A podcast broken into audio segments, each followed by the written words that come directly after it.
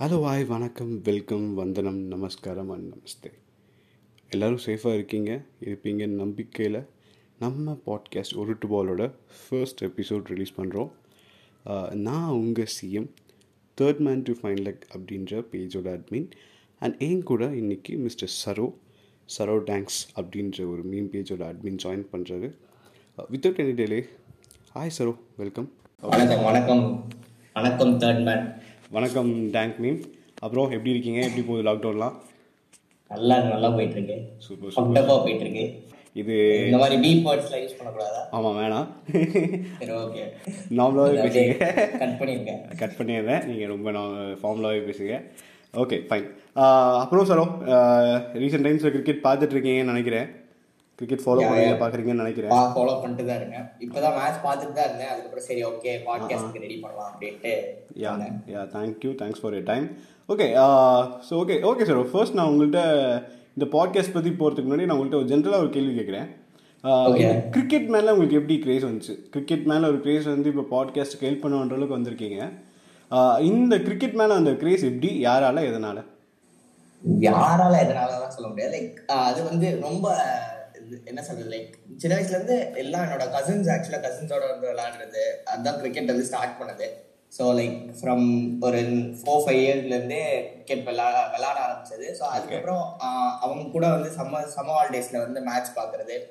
And like சொல்ல போனா IPL கன்னியாவும் கொஞ்சம் மேட்ச் பார்க்க ஆரம்பிச்சது தான் ஃபர்ஸ்ட் எபிசோட் வரப்ப ஃபர்ஸ்ட் சீசன் ஆஃப் ஐபிஎல் வரப்ப லைக் நைன் இயர்ஸ் ஓல்டு தான். ஓகே ஸோ அதுல இருந்து அப்படியே ஸ்டார்ட் ஆனது. அண்ட் ஃபைனலி தோனி மேல ஒரு கிரேஸ் அண்ட் இந்தியன் டீம் அப்படியே அதுக்கப்புறம் வந்து பழைய மேட்சஸ் எல்லாம் பார்க்க ஆரம்பிச்சு. ஸோ அதுக்கப்புறம் வந்து கண்டினியூஸா கிரிக்கெட் ஃபாலோயிங் இருந்தனால ஸோ அப்படியே வந்ததுதான் nice nice okay okay thank நீங்கள் சொல்கிறது நீங்கள் சொல்கிறத வச்சு பார்த்தா two thousand seven world cup தான் உனக்கு ஃபர்ஸ்ட் எக்ஸ்பீரியன்ஸாக இருக்கும்னு நினைக்கிறேன். Yeah, ஆமா கரெக்ட் அதுதான் ஃபர்ஸ்ட் எக்ஸ்பீரியன்ஸ் அதுதான்.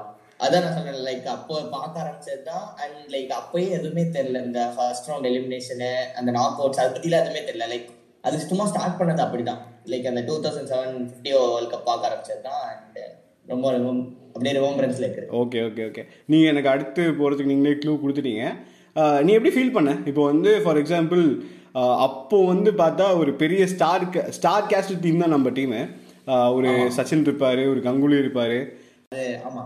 அது வந்து நீங்க நீங்க சொன்ன மாதிரியே தான் வந்துட்டு எப்படின்னா two thousand seven world cup எடிஷன்ல வந்து அந்த லெவன் மெம்பர் க்ரூ பார்த்தாலே வந்து லெவன் மெம்பர் இல்ல அந்த மொத்த க்ரூ பார்த்தாலே செமையா இருக்கும். ஏன்னா எப்படி சொல்றதுன்னா எல்லா ஃபேவரேட்ஸும் அந்த அந்த டைம் இருந்தாங்க. அண்ட் எல்லாருமே அந்த ஒரு பீக் ஃபார்ம்ல இருந்தாங்க. Example, சச்சின் தாதா டிராவிட் எல்லாருமே டென் கே ரன்ஸ் அப்போவே அடிச்சிருந்தாங்க. So we had quality spin bowlers of Anil Kumble and Bhajji so and destructive batsmen வேற சேவாக் உத்தப்பா யுவராஜ் தோனி ஸோ இதுக்கு மேல வந்து இந்த லைனப் தாண்டி வேற எதுவுமே பெருசா என்ன சொல்றது அப்படி ஒரு லைனப் வந்து அதுக்கடுத்தும் நான் எனக்கு தெரிஞ்சு நம்ம வேர்ல்ட் கப் டீம்ல பார்த்தது இல்ல எக்ஸாக்ட்லி எக்ஸாக்ட்லி இது வரைக்கும் எனக்கு தெரிஞ்சு அந்த மாதிரி ஒரு பேட்டிங் லைனப் வந்துட்டு எந்த ஒரு இந்தியன் டீம்லையும் இது வரைக்கும் பார்த்ததில்ல பட் திங்ஸ் மே கோ அதவே அரவுண்ட் சம்டைம்ஸ் ஸோ அதனால நம்ம தோத்துட்டோம். ஆனால் அந்த தோத்ததுக்கு அப்புறமேட்டா அவ் இந்தியன் ஸ்ட்ரீட் கிரிக்கெட்னு இருக்குல்ல.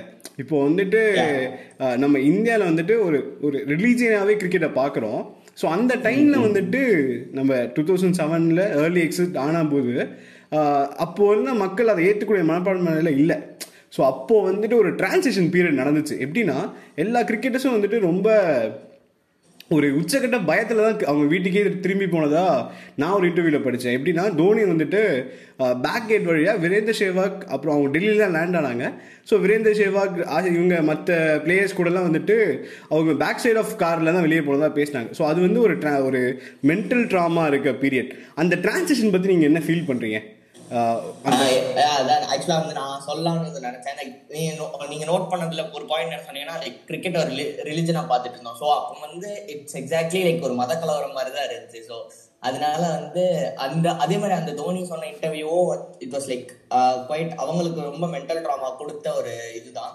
பட் அந்த டிரான்சிஷன் பீரியட் லைக் அந்த டூ தௌசண்ட் செவன்ட்டி ஒரு ஓவர் வேர்ல்ட் கப் முடிஞ்சு ஒரு twenty over world cup introduce பண்ணுறாங்க ஸோ அதுக்கு ஒரு டிரான்சிஷன் வந்து இட் வாஸ் லைக் இப்போ யோசிச்சு பார்த்தா அன்பிலீவபுல்லா பிசாரேவா இருக்கு பட் அதெல்லாம் நடந்திருக்கு. ஸோ அண்ட் அது வந்து ஆஃப்டர் டிரான்சிஷன் பீரியட்னா லைக் எல்லாருமே வந்து நிறைய நடந்துச்சு ஆஃப்டர் அந்த லாஸ்க்கு அப்புறம். Like Kumble was retiring from is இது international ODI career and Greg chap not not wrong Chappell Chappell வந்து ரிசைன் பண்ணிட்டாரு. ஏன்னா வந்து எந்த senior players including Sachin Tendulkar கூட no one was liking him so அதுக்கப்புறம் வந்துட்டு டிராவிட் வந்து டிராவிட் ஆல்சோ ரிசைன் கேப்டன்சின்னு நினைக்கிறேன். Step down step down from captaincy hmm and அதுக்கப்புறம் வந்து அவரும் எல்லாருமே எல்லா சீனியர் பிளேயர்ஸும் வந்து தே குவிட்டட் கொஞ்ச நாள் வந்து குவிட் பண்ணிட்டாங்க. எந்த ஒரு இன்டர்நேஷனல் கேமும் விளையாடக்கூடாதுன்னு அஹ், இதுக்கு குவிட் பண்ண உடனே தெர் வாஸ் அடுத்த கேப்டன் யார் வரணும் அப்படின்னு ஒரு என்ன சொல்றது ஒரு டாக் போயிட்டு இருக்கிறப்போ சச்சின் சச்சின் கிட்ட கேட்டப்போ சச்சின் வந்து அவர் கேப்டன்சி எடுத்துக்க மாட்டேன்னு சொன்னாரு. ஸோ தென் ஃபைனலி வந்து ஹீ சஜஸ்டட் தோனிஸ் நேம் நினைக்கிறேன். ஸோ அப்படிதான் தோனின்ற ஒரு கேரக்டர் வந்து எமர்ஜ் ஆகி he just popped out of from somewhere and என்ன சொல்றது ஒரு டீம் வந்து two thousand seven world cup lead பண்ணாரு. எக்ஸாக்ட்லி எக்ஸாக்ட்லி அதாவது uh, நீங்கள் சொல்கிறது வந்துட்டு ஒரு சூப்பர் பாயிண்ட்டு எப்படின்னா uh, எப்பயுமே சொல்லுவாங்க ஒரு கலகம் பிறந்தால்தான் வழி பிறக்கும்னு சொல்லிட்டு தமிழில் ஒரு பியூட்டிஃபுல் ப்ராப் சொல்லுவாங்க. ஸோ அதே மாதிரி தான் ஒரு டூ தௌசண்ட் செவன் மாதிரி ஒரு பிசாரே மூமெண்ட்ல இருந்து வெளியே வந்த அவுட்கம் நீங்கள் பார்த்தீங்கன்னா எம்எஸ் தோனின்ற மாதிரி ஒரு பெரிய ஆள்.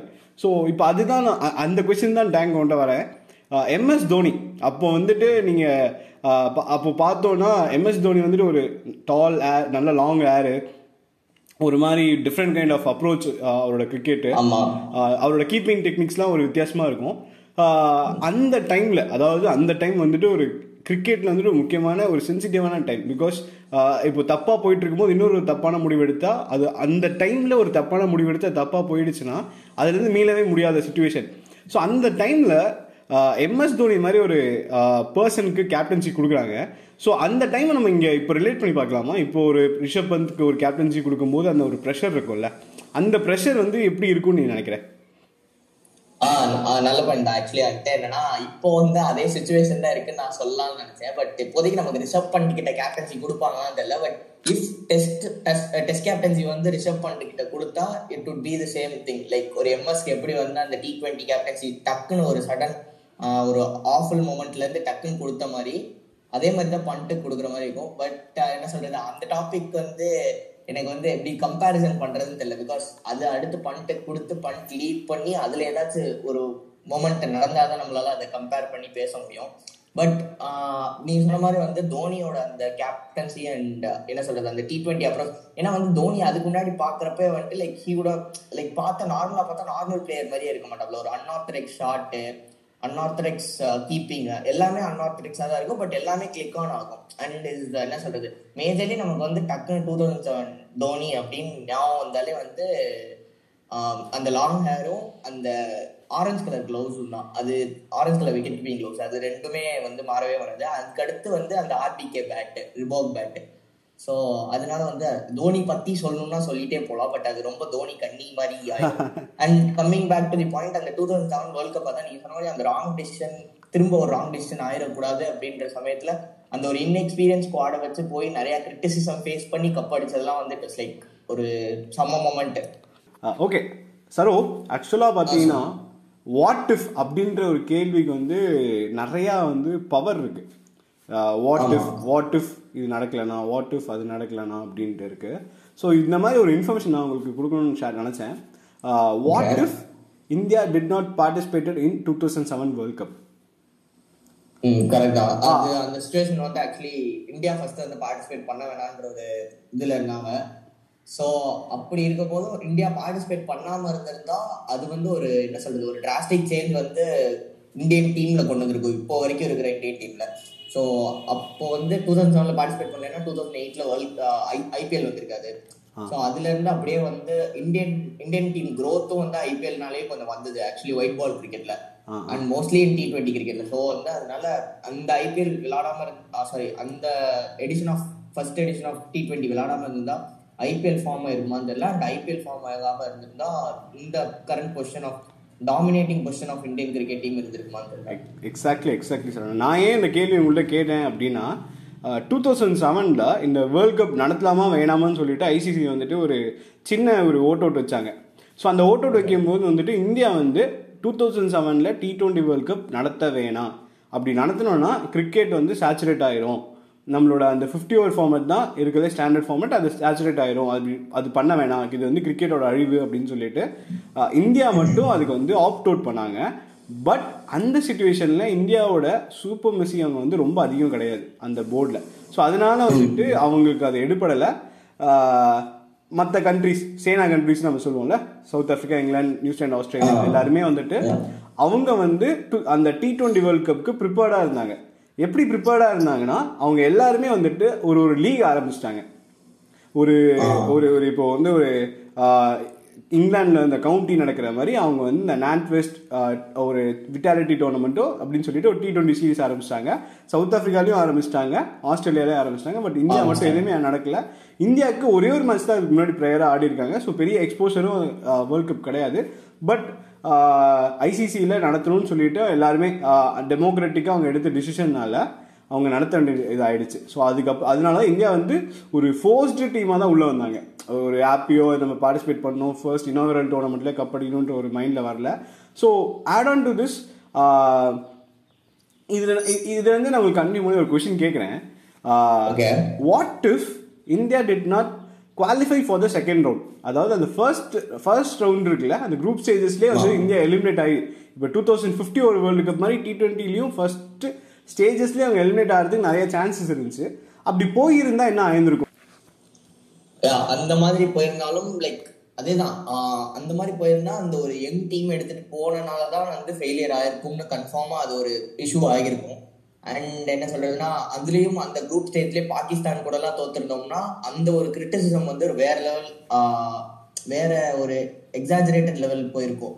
ஆக்சுவலி ஏற்கனவே அதுக்கு முன்னாடியே அந்த டோர்னமெண்ட் நடக்கிறதுக்கு முன்னாடியே இந்த ஒரு இன்எக்ஸ்பீரியன்ஸ் டீம் வச்சு போறாங்கன்னு ஒரு குற்றச்சாட்டு எல்லா சைட்லயும் இருந்து இருந்துச்சு. ஸோ அதனால அந்த குரூப் ஸ்டேஜ் தாண்டலைன்னா கண்டிப்பா அந்த ஒரு பேஷ் இருந்திருக்கும். பிளேயர்ஸ் மேல இருக்கிற பேஷ் வந்து கண்டிப்பா இருந்திருக்கும். ஓகே ஒரு பப்ளிக்கா ஓகே ஃபைன் அந்த குரூப் ஸ்டேஜஸ் பற்றி நீங்கள் பேசும்போது தான் எனக்கு அந்த இந்த மேட்ச் ஞாபகம் வருது. பாகிஸ்தான் மேட்ச் ஞாபகம் ஆஹ் பார்த்தோன்னா ஃபர்ஸ்ட் மேட்ச் வந்து நமக்கும் ஸ்காட்லாண்டுக்கும் ஸோ அந்த குரூப்பில் வந்துட்டு மூணு பேர் இருப்போம். நம்ம பாகிஸ்தான் அண்ட் ஸ்காட்லாந்து. மூணு டீம் இருந்துச்சு.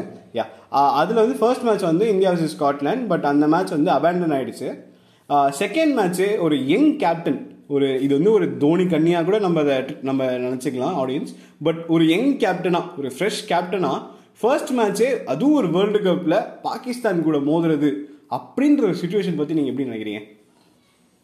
யா அது அது சொன்ன மாதிரியே வந்துட்டு என்னன்னா அது ஒரு யங் கேப்டன் அந்த டைம்ல வந்து நமக்கு தோனி அந்த அளவுக்கு ஃபேமஸா இல்ல. Actually two thousand seven T twenty world cup அடிச்ச பிறகுதான் அந்த தோனிக்கு ஒரு ஃபேம் வந்து நான் நினைக்கிறேன். பிகாஸ் அதுக்கு முன்னாடி இஸ் அக்ரெசிவ் பேட்ஸ்மேன் எல்லாருக்கும் தெரியும். பட் இருந்தாலும் அந்த வேர்ல்ட் கப் அடிச்ச பிறகுதான் அந்த ஒரு கேப்டன்சியை வச்சுதான் தோனியோட ஃபேம் வந்துச்சு.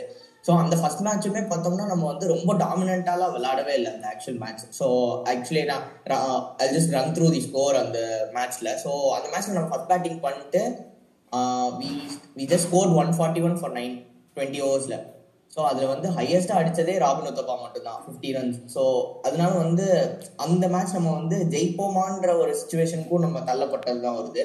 அண்ட் அந்த மேட்சோட ஒரு ஹை பாயிண்ட்ஸ்னால் நிறையா நிறையா சொல்லலாம் high points for example like அந்த லாஸ்ட் பால்ல ஒரு ரன் அடிக்கணும் அப்படின்றப்போ பாகிஸ்தான் டீம் வந்து they just got run out. They just அந்த. டைம்ல வந்து அந்த டைம்ல வந்து சூப்பர் ஓவர் இல்லை. So we had a bowl out ஆனால் அவங்க வந்து அவங்களோட பவுலர்ஸ் எக்ஸ்பீரியன்ஸ் பவுலர்ஸ் வச்சு பவுல் அவுட் போட்டாங்க. And we on the other side வந்து ராபின் ஒத்தப்பா ஷேவாக் அண்ட் ஹர்பஜன் சிங் வச்சு ஈஸியாக பவுல் அவுட் போட்டு ஜெயித்தோம் ஸோ அதெல்லாம் ஹை பாயிண்ட்ஸ் தான். எல்லாமே வந்துட்டு என்ன சொல்றதுன்னா அந்த மேட்சே வந்து நம்ம ஜெயிச்சது வந்து இட்ஸ் இட்ஸ் கைண்ட் ஆஃப் ஒரு இன்ட்ரெஸ்டிங் மேட்சாக தான் இருக்கு யா ஸோ எக்ஸாக்ட்லி அந்த மேட்ச் நீங்கள் ரன் த்ரூ பண்ணும்போது தான் நான் அப்படியே விஷுவலைஸ் பண்ணிட்டு இருக்கேன். Uh, ஆக்சுவலாக வந்து சரோ நிறைய பேர் வந்து என்ன நினைக்கிறாங்கன்னா அந்த மேட்ச் வந்து ஒரு லக் லக்கில் ஜெயிச்சிட்டாங்க அப்படின்ட்டு. பட் யா பட் எல்லாருமே வந்து நம்ம லக்கு லக்குன்னு சொல்கிறோம் ஆனால் அதுக்கு பின்னாடி இருக்க ஒரு ஹார்ட் ஒர்க் வந்து நம்ம யாருமே பார்க்கறது இல்ல ஏன் நான் இந்த இதை சொல்கிறேன் அப்படின்னா ஒரு ரீசெண்ட் இன்டர்வியூவில் வந்துட்டு ராபின் உத்தப்பா சொல்லியிருப்பாரு. அந்த பவுல் அவுட் போகும்போது ஏன் ராபின் உத்தப்பாக்கு பவுலிங் கொடுத்தாங்கன்னா இதுக்கு முன்னாடி இந்தியா டீம் வந்துட்டு அவங்களோட நார்மல் ப்ராக்டிஸ் செஷனோட ஸ்டார்டிங்கே பவுல் அவுட்டோட தான் ஆரம்பிப்பாங்களாம். ஓகே அந்த பவுல் அவுட் அந்த யா அந்த பவுல் அவுட்ல ஆரம்பிக்கும் போது அதிக பவுல் அவுட் சர்ச்சையில் ஃபர்ஸ்ட் வந்து ராபின் உத்தப்பா வந்திருக்கிறாரு. ம் ம். ஸோ ராபின் உத்தப்பா வந்து இஸ் நாட் எப்படி சொல்றது ஒரு இன்எக்ஸ்பீரியன்ஸ்டாக வந்து அவர் ஆள். அவர் தான் எனக்கு தெரிஞ்சு uh, ஒரு ப்ராப்பர் பவுல் அவுட்கான ஸ்பெஷலிஸ்டாக அவர் உள்ள வந்திருக்கிறாரு. யா அவர் ஒரு எக்ஸ் ஃபேக்டரா இருந்திருக்காரு. அந்த பவுல் அவுட்ல அவர் அவர் போடுறாருன்றது யாருமே எக்ஸ்பெக்ட் பண்ணிருக்க மாட்டாங்க. எக்ஸாக்ட்லி எக்ஸாக்ட்லி அதில் நீங்கள் ஒரு வீடியோ நிறைய வீடியோ பார்த்துருப்பீங்கன்னு நான் நினைக்கிறேன். பிக்சர்ஸ் பார்த்துருப்பேன்னு நினைக்கிறேன். அதில் கம்ரான் அக்மலையும் எம்எஸ் தோனியும் ரவுண்ட் பண்ணி போட்டிருப்பாங்க. எப்பயுமே இல்லை இப்போது பவுலர் ஒருத்தர் பவுலிங் பவுலர் ஒருத்தர் போடுறாரு அப்படின்னா அவருக்கு வந்து ஸ்டெம்பை கம்பேர் பண்ணுறதோட கீப்பர் தான் அவருக்கு நல்ல ஒரு விசிபிள் கான்டாக்டாக இருப்பார். ஸோ அந்த மேட்ச் அந்த அந்த பவுல் அவுட்டில் பார்த்தீங்கன்னா ஆஹ், கம்ரான் அக்மல் வந்து ஸ்டெம்ஸுக்கு கொஞ்சம் வெளியே நிற்பார். அதாவது ஆஃப் ஸ்டெம்புக்கு வெளியே நிற்பார். யா எக்ஸாக்ட்லி ஆஃப் ஸ்டெப்புக்கு வெளியே இருப்பார் பட் தோனி வந்து நிக்க மாட்டாரு. அவர் முட்டி போட்டு கரெக்டா ஸ்டெப் முட்டி போட்டு ஸ்டம்புக்கு அப்படியே பின்னாடி நிப்பார். எக்ஸாக்ட்லி ஸோ அது வந்து பவுலர்ஸ்க்கு இன்னும் ரொம்ப ஈஸியா இருந்துச்சு. ஸோ அந்த சின்ன சின்ன டீடைலிங் இருக்குல்ல. ஸோ அந்த சின்ன சின்ன டீடைலிங் வந்துட்டு பெரிய லெவலில் யூஸ் ஆகும். அது மட்டும் இல்லாமல் பேட்டிங் ஃபர்ஸ்ட் இன்னிங்ஸ் பேட்டிங் பண்ணும்போது என்னன்னா கிட்டத்தட்ட ஃபோர் விக்கெட்ஸ் ஆஷிஃப் அவரோட ஃபர்ஸ்ட் ஸ்பெல்ல எடுத்துடுவார். அவர் ஒரு ஃபோர் ஓவர்ஸ் போடுவார். அந்த ஃபோர் ஓவர்ஸ்லேயே ஃபோர் விக்கெட்ஸ் எடுத்துருவார். ஷேவாக் கம்பீர் யுவராஜ் சிங் தினேஷ் கார்த்திக் நாலு பேர் போயிடுவாங்க அதுக்கப்புறமேட்டா எம்எஸ் தோனியும் ராபின் உத்தப்பாவும் ஒரு பிரில்லியண்டான பார்ட்னர்ஷிப் அங்கே போடுவாங்க. ராபின் உத்தப்பா ஆக்சுவலாக வந்து ஒரு அன்சங் ஹீரோ தான் என்னை பொறுத்த வரைக்கும். அவர் அதுக்கப்புறமேட்டா பெருசா அவர் ஒரு லைம் லைட்குள்ள வரல. ஆனா இன்னமும் ராபின் உத்தப்பா வந்து ஒரு கிளச் பிளேயர் அந்த எக்ஸ் ஃபேக்டர் பிளேயர் நீ கரெக்டாக ஒரு வார்த்தை சொன்னேன் எக்ஸாக்ட்லி ஒரு ஒரு எக்ஸ் ஃபேக்டர் தான். அவர் இந்த மேட்ச் ஆகட்டும் இந்த சீரீஸ் ஆகட்டும் ஒரு பெரிய எக்ஸ்ஃபேக்டராக இருந்தார்.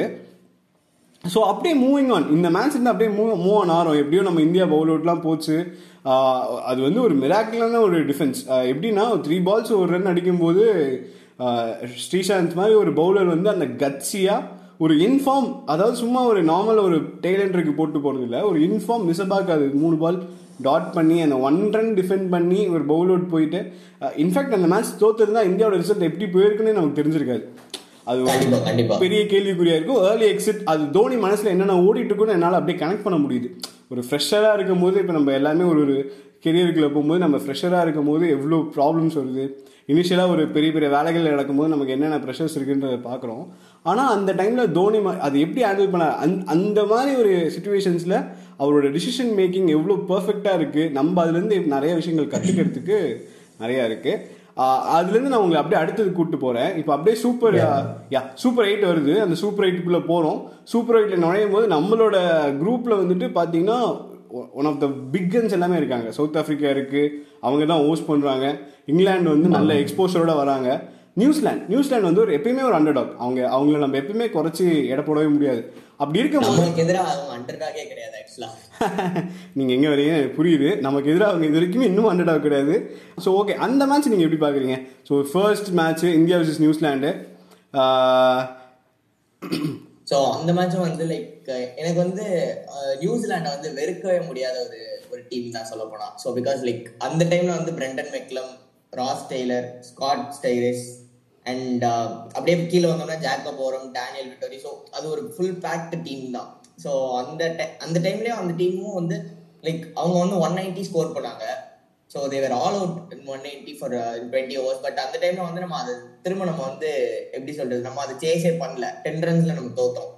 ஸோ லைக் அதை பத்தி அந்த ஒரு மேட்ச் வந்து அந்த மேட்ச் பத்தி வந்து நம்ம இப்போ பாகிஸ்தான் மேட்ச் அளவுக்கு ஒரு இன்டென்சிட்டியான மேட்ச் இல்லைனாலும் அது ஒரு டிஃபீட்டிங் லூசிங் காஸ்ட்ல இருந்தப்போ வந்து ஒரு என்ன சொல்றது ஒரு ஹார்ட் பிரேக்கானது தான் அந்த மேட்ச் தோத்த உடனேவும் we faced lot of criticism அந்த ஒரு டீம் அந்த டீம் மேல மறுபடியும் கிரிட்டிசிசம் போட ஆரம்பிச்சுட்டே இருந்தாங்க.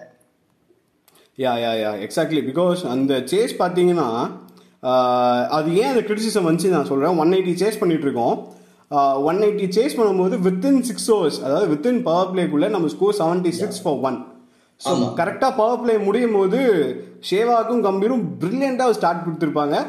ஷேவாக் வந்து ஒரு சரியான யா ஒரு. எக்ஸாக்ட்லி அதே தான். அந்த அந்த டேர்ம் தான். யா அந்த டேர்ம் தான். அவர் வந்து ஒரு ஒரு பீஸ்ட் மோட்ல போயிட்டு இருக்கும்போது பவர் பிளேல அவர் விக்கெட்டை லாஸ் பண்ணுவார். ஸோ அதுலேருந்து பார்த்தீங்கன்னா இந்தியாவோட மிடில் ஆர்டர் அப்படியே அப்ரப்டாக ஃபெயில் ஆயிரும்.